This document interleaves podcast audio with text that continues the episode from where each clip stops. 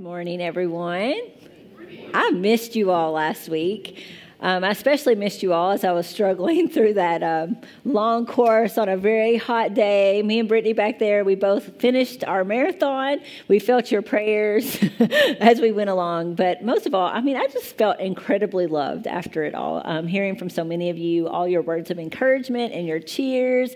Um, you all know how to make some ladies feel loved. So thank you for that. Uh, the past few weeks, we have been walking through the prayers of the people. In other words, the prayers that you and I typically pray. Um, and as I was reflecting on this this past week, it kind of occurred to me that that you know we get older and our words they get more flowery and our prayers they get a little bit longer and we might try to be more sophisticated with it, but really, we are still praying the same basic prayers that we prayed when we were little kids, right? If you really boil them down, you can see that in essence, we still have the same cries of our heart. Uh, for example, as adults, we often pray prayers of praise, right? Thanking God for who He is and for what He's made and for all He has and is and, and will do in our lives and in our world. And it's the same for kids. They have lots to thank God for. Um, however, they tend to be a little bit more succinct and specific and to the point. For example, I found this prayer of a kid Dear God, I think the stapler is one of your greatest inventions. Well, I the S.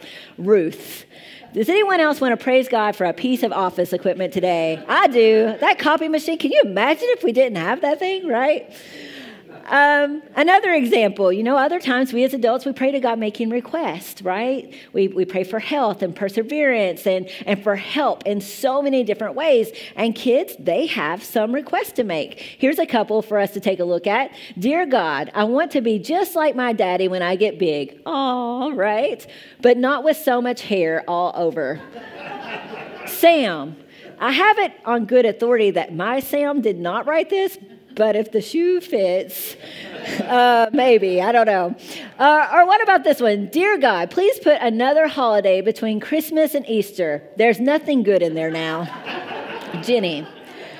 I get it, Jenny. I agree. However, I would like to point out my birthday's in there. God, if you want to blow that day up a little bit and let's have a big old party, I'm good with it.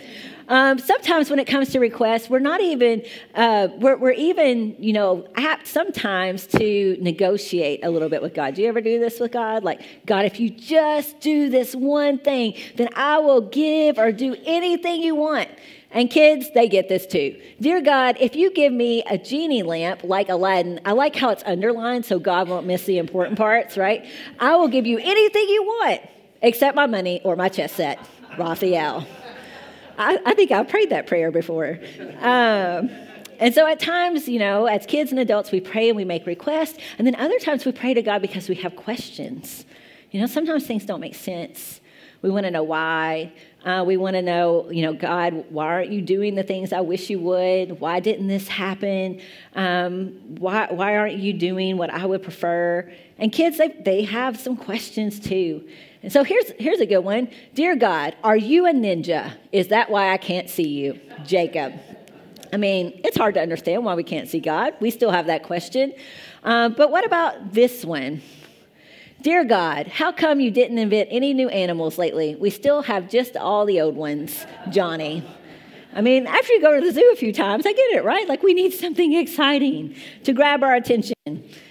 But these kinds of prayers, prayers of praise, prayers that are requests, prayers that ask questions, these come very natural to us, whether we're kids or adults. However, the type of prayer that we are going to talk about today, I'm sad to say, did not have a cute kid version out there on the internet. It is a type of prayer that even as adults, we find very, very difficult to articulate. It has been called an unnatural act it is described as being achingly difficult, and it is the prayer of forgiveness. It's a hard one, isn't it? But Jesus himself, he models this type of prayer for us, and he shows us how this prayer is actually the source of so much goodness. In Luke chapter 23, that we read together earlier, um, we, we need to kind of be aware of, of what's just happened leading up to that moment. Um, what has happened is Jesus has just been betrayed by one of the men that he calls a brother, and he's just been denied by another. He has been mocked and beaten and judged by his own people. He has been taken and handed over to the enemy Roman government, whose governor, Pilate, wants to dismiss all these trumped up charges, but who caves underneath the pressure of the religious leaders and the crowd that are shouting for him to crucify Jesus. And so Jesus has marched toward his own death on Golgotha. He has had nails um, driven through his hands and through his feet and he has now been hoisted up for all to see as he suffers the most excruciating and cruel execution that they could dream up in that day and age. That is where we find Jesus, where we pick up our story today. And so, as he hang, hangs there, having already been beaten and betrayed, have already been, been mocked and manipulated, having already been through hate and humiliation, do you know what the very first words are that Luke records on Jesus' lips as he hangs there on the cross? A one sentence prayer Father, forgive them, for they do not know what they are doing. Now, in one sense, Jesus praying this prayer, it might not be all that surprising to us, right? Because this is, this is what Jesus has taught throughout his entire ministry. He is the same man who said for us to forgive that you might be forgiven, who taught us to pray, Father, uh, to pray to our Father, forgive us our trespasses as, as we forgive those who trespass against us. He's the same one who, who encouraged us not to just forgive our brother seven times, but seven times, 70 times. He's the same one who told us not just to love our friendly neighbors, but to instead also love our fiercest enemies in life. In fact, it's been estimated that two thirds of Jesus' teachings are either directly or indirectly about forgiveness. And so, again, in a sense, it's not surprising that these words would come from Jesus' lips as he's hanging there on the cross. You know, as, as we would say today, like, that's very on brand for Jesus, right?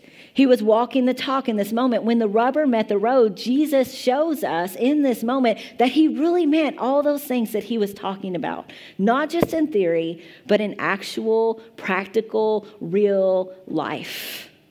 Father, forgive them. However, what we need to understand that that while that might be surprising for us all these years later, having hindsight, hearing these words from Jesus, what we need to understand is that these words, they would have actually been very surprising to the ancient ears hearing them for the very first time. Jesus, he, he wasn't making something up when he said to the people as he was teaching in his ministry, You have heard it said love your neighbor, and hate your enemies. Jesus wasn't pulling that out of thin air. That's what people heard all the time. It was the conventional wisdom of the day. Um, let me give you a few examples of this. Um, the Greek writer uh, Xenophon, he said that a man should give help to his friends and give trouble to his enemies. I feel like I've seen that on a bumper sticker around town lately, right? Maybe you've seen it too. Um, on his literal deathbed, um, Cyrus of Persia, he gave this advice. This is the thing he wanted everyone to remember after he had died, okay? Take note of my last words. If you do good to your friends, you will also be able to punish your enemies. People, they didn't, they didn't pray to Zeus or the Roman gods asking for mercy for others. They didn't pray to those gods asking for forgiveness. No, they prayed to those gods to get what they wanted from those gods. And do you know what most people wanted? revenge and retaliation and retribution. Back to our kids' prayers, I came across this one on the internet that made me wonder like, what happened between these two kids? Dear God, please send Dennis Clark to a different camp this year. Peter. It's yet another request, right? And, and so it does leave you thinking, like, Dennis Clark, what have you done here? Um, but on, a, on another level, it makes me wonder like, you know, we laugh and we giggle at this. Isn't that cute? But have you ever kind of prayed this prayer to God? you know, a prayer of asking God to, to maybe, you know, just make the person who's giving you trouble disappear. Doesn't that seem so much easier than having to consider to forgive them, right? Um, if you flip through the Psalms, you'll definitely find that there are there are lots of Psalms asking God to do this very thing, right? Uh, Psalm 104 it says, "May sinners vanish from the earth, and the wicked be no more." Which is actually very polite compared to Psalm 55, which says, Let death take my enemies by surprise, let them go down alive to the grave. Retribution, revenge, retaliation. That is what we so often want when we are wronged. But Jesus, he came along preaching a different message, not of revenge, not of retaliation, not of retribution, but of redemption. In fact, the idea of forgiving others was so unique to Jesus that uh, one scholar, Hannah Arendt, who was a political theorist who taught at um, who taught at Princeton. So she's not a theologian, right? She's not a, even a follower of Jesus. But this is what she said. She said, The discoverer of the role of forgiveness in the realm of human affairs was Jesus of Nazareth. Father, forgive them, for they do not know what they are doing. It is an unnatural and an unexpected prayer, way back then and still today. But it is actually one of the most powerful prayers that we can pray. Why? Because it's been said that there, it, this is perhaps one of the only human actions through which we experience three goodnesses all at once. And I want to walk through those goodnesses with you today. First of all, when we pray for others' forgiveness, we experience God's goodness. As Jesus hangs there on the cross, he, he could have yelled out, I forgive you, right? He could have said that just as well to the crowd gathered around, but instead, he prays for God to do it. He says, Father, forgive them. And it seems to me that this is very intentional on Jesus' part.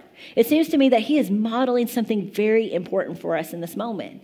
Jesus, he knows that forgiveness is hard for us. He knows that it is unnatural and unexpected. He knows that we want revenge and retaliation and retribution. But here's what he also knows forgiveness is God's bread and butter. Good, uh, forgiveness is what God is in the business of. It is part of his glory that he loves his enemies without any problem at all. Grace was his idea, it is what God does.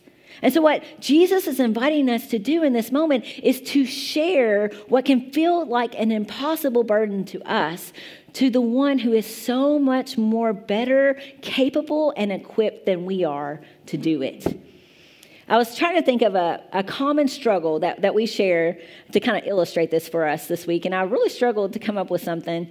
Um, and this might be a stretch. So I want you to go with me here, all right? Y'all ready? We're going to go there together, all right? But I do. I, I feel like this is one of the common struggles that all of us can, can share. And that is when you go and you purchase something at the store where some assembly is required those words are terrifying right? You get the thing. You're excited to have the thing right? You want you want the thing but then it's hard to make it happen. Um, you know, you get home and, and you open up the box, and there may or may not be the directions that are supposed to be in there. Has anybody ever experienced opening it up and poof, nothing's there? Um, or you get the directions and they're very vague. They might as well be in a different language. You start getting out all the different pieces, and you're pretty sure they're not all there. Um, you know, there's been many marriages and friendships tested by this situation. I'm sure that um, those who are in the counseling profession see lots of people following these events. Um, but, um, you know, in my, in my own family, I couldn't help but think about a time when it was Christmas Eve night. My mom and dad, um, this is legendary, it gets told every year. They were getting everything ready for my sister and I to wake up the next morning and enjoy our new toys. And my dad had been given one job one job, right? Mom did everything else. He was supposed to assemble a playhouse for us. And he was back in our toy room for like an hour and a half, working diligently. And my mom went back to check on him. And in that hour and a half time frame, all he had managed to do is put the front door of the playhouse where the chimney was supposed to be. he got fired that night, and he was never asked to assemble anything again. But it's kind of like that, right? Like you're struggling, you've got all the stuff, you're trying to put it together, you, you, you, just can't seem to do it. But what if the designer of what you're building showed up to your door? And the designer comes in and he's able to tell you what to do and how to do it, and he gets in there and he helps you get it done. That would be awesome, right? And it would probably cost you a pretty penny. but when it comes to forgiveness, that's that's what we're talking about here. It's like when we pray to God to help us forgive someone else, it's like we have the designer, the inventor, the, the one who dreamt it up right there with us. And his goodness flows through us and it heals us and it strengthens us to help us do what we would not be able to do on our own. When we pray for others' forgiveness, we get to experience God's goodness. But not only that, something else very important happens. We also remember the other person's goodness as well. Think about it. Um, we do this with our spouses, we do this with our friends, we do this with our family members, we do it with acquaintances and complete strangers. But someone harms us, and our tendency, our, our uh, kind of knee jerk reaction is to only see that person's faults, right? We like zero in on what's wrong about them uh, we say that that person is just. And you can kind of fill in the blank. They're just mean, they're just bad, they're just selfish, they're just evil, they're just any number of things.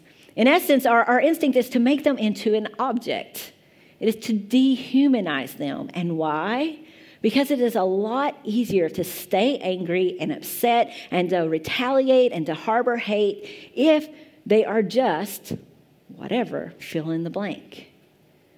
But if we see them as human, if we see them as a person, as Betty, not bad, as Eddie, not evil, as Susan instead of selfish, as Mark instead of mean, then it, it makes us have to acknowledge that that person is made in God's image just like everyone else, that there is goodness in them, and that they are deeply loved by God. They just happen to be imperfect, like all of the rest of us. They, uh, they are complex creatures, just like you and me, who have been shaped by their experiences, who don't always know how to love others well, who sometimes inflict harm upon others, knowingly or unknowingly, because they themselves have been harmed. Um, I was talking to Lincoln the other day on the way to school, and uh, he's like, we, t- we talked about it. He said it was okay for me to tell this. But, uh, oh, he's changed his mind. You changed your mind? he said, Are you going to tell that? Too late now. Too late. He's changed his mind. Uh, but he taught me he taught me something important. He reminded me of something important. So thank you for your wisdom, Lincoln. Uh, we were driving to school, and he was telling me about someone in his class who's been causing some trouble. Um, and he was uh, he was saying some harsh things to Lincoln and his classmates. He was he was just getting into all kinds of things, and uh, but he'd gotten to go on a school trip for kids on good behavior. And Lincoln has a very strong sense of justice. So he was like, that's not fair. He shouldn't have gotten to go. The teacher just doesn't know that he's bad. You know, it's like starting to make him into that object, right? But then he sat in the back of the car and he thought for a few minutes and he said something that surprised me. He said, but I wonder if he does those things because his life is hard. He said to me that he's half homeless, is how he described it, right? Half homeless, that he doesn't have a car to go the places that he wants to go. I wonder if he is sad, and that's why he's acting that way to us. In that moment, Lincoln began to recognize like this kid is not an object. He's not just his actions, he is a person he began to see him as human. And that's what Jesus was doing as he was there on the cross. He said, Father, forgive them. And why? For they don't know what they're doing. You know, Jesus recognized that, that these people, all playing a part in his crucifixion, these people who were doing wrong in that moment, even though they earnestly thought they were doing what was right in that moment, these people who were harming him, who were not loving well, that all of them were more than their actions that, that they too were made in God's image and that there was goodness that was in them, that they were worthy of forgiveness. I appreciate um, the way Henri Nouwen talks about this. He says this He says, As people who have hearts that long for perfect love, we have to forgive one another for not being able to give or receive that perfect love in our everyday lives. Our many needs constantly interfere with our desire to be there for the other unconditionally. Our love is always limited by spoken or unspoken conditions. What needs to be forgiven? We need to forgive one another for not being God. When we forgive others, we realize that, that they are being held to this standard of perfection by us, and we release them from that. We release them from the standard of perfection and we allow them to be people. We stop expecting them to be God, but recognize that they are made in God's good image. When we forgive others, we recognize their goodness. And then finally, we discover our own goodness in that moment as well. Um, when we get hurt, it is uh, very tempting for us to kind of nurse our wounds. It's very tempting for us to, to want to cling to, to bitterness and grudges. It's, it's very easy for us to want to stay outraged about what has happened to us. It's easy for us to begin to define ourselves as the offended one, or the betrayed one, or the forgotten one. It's very easy to become a person whose identity has gotten all wrapped up in our pain. In some way, whenever we do this, I kind of think we're like trying to stick it to the other person, right? But in truth, we're the only person who's getting hurt. We're, we are being imprisoned by our bitterness in that moment. It keeps us stuck where we are, and it keeps us disconnected from the, the full life that Jesus so wants for us. But as Pope John Paul II has said, he says, forgiveness is the restoration of freedom to oneself. It is the key held in our own hand to our prison cell. I want you to hear that again. Forgiveness is the key in our own hand to our prison cell. And Pope John Paul II, he kind of got this. Let me tell you why. On May 13th, 1981, uh, Pope John Paul II was riding along in what we Americans sometimes lovingly call the Pope Mobile, right? Um, you know, now it's got the bulletproof glass all around it wherever he goes. This is why there was that bulletproof glass wherever it goes now. He was going through St. Peter's Square in the Vatican when a man fired four shots into the crowd. Um, two of them struck him at close range in his abdomen. And so he suffered severe uh, blood loss, but he ultimately did survive this attack. His attacker, uh, Mehmet Ali Agca, he uh, fled the scene, but was later captured and he was sentenced to life in prison. He really never showed any remorse for what he did during that, that time period of him being sentenced. But two years later, the Pope himself showed up to his prison cell. He had come to forgive the man who had wanted him dead. There's no audio of this conversation, um, but there was some video footage and some pictures that were taken that day. And, and so you can see them together. Um, in one of the pictures, you can see the Pope tenderly holding the hand that once held the gun that was meant to kill him. And then at the end of their meeting together, um, Agca, he either kissed the Pope's ring or he placed the Pope's um, forehead to his hand, both of which are, uh, are signs of respect. Uh, the, the hand to the forehead is a Muslim gesture of respect. The truth is, the Pope, he could have remained just as locked up as, as his attacker, just in a different way. He could have remained imprisoned by his anger and his bitterness, but he left that cell a free man that day. And 30 years later, when Agca was released, he went back to Rome, where he had once gone to kill the Pope. But this time he came to, to lay a dozen white roses at his tomb. He had been changed by the Pope's goodness. When we forgive others, not only does God's goodness flow through us, it causes others to see that goodness in us. Our freedom invites others to find freedom as well. Father, forgive them, for they do not know what they are doing. Jesus, he died a free man that day. There was no anger or bitterness that was standing in his way, and the goodness that was in him was put on full display. And as a result, at least one person found freedom that day. You know, the scripture we read earlier, it talked about two men hanging beside Jesus on the cross. And one of those two men, having overheard the prayer of Jesus, having watched, watching, getting to watch his goodness up close, he asked Jesus to remember him in paradise. And I'm going to guess that there were others that day who maybe not right away, but eventually over time recalled that goodness of Jesus and who were also changed. When we pray for others' forgiveness, we experience God's goodness. We remember others' goodness. And we, um, we discover our own goodness. It is a very unnatural prayer for us to pray, but oh, there's so much to gain. I want to be clear here, okay? When we talk about forgiveness, uh, it doesn't mean that that person is released from, from the consequences, the natural consequences of what they've done. Agca, he stayed in prison for 30 more years, right?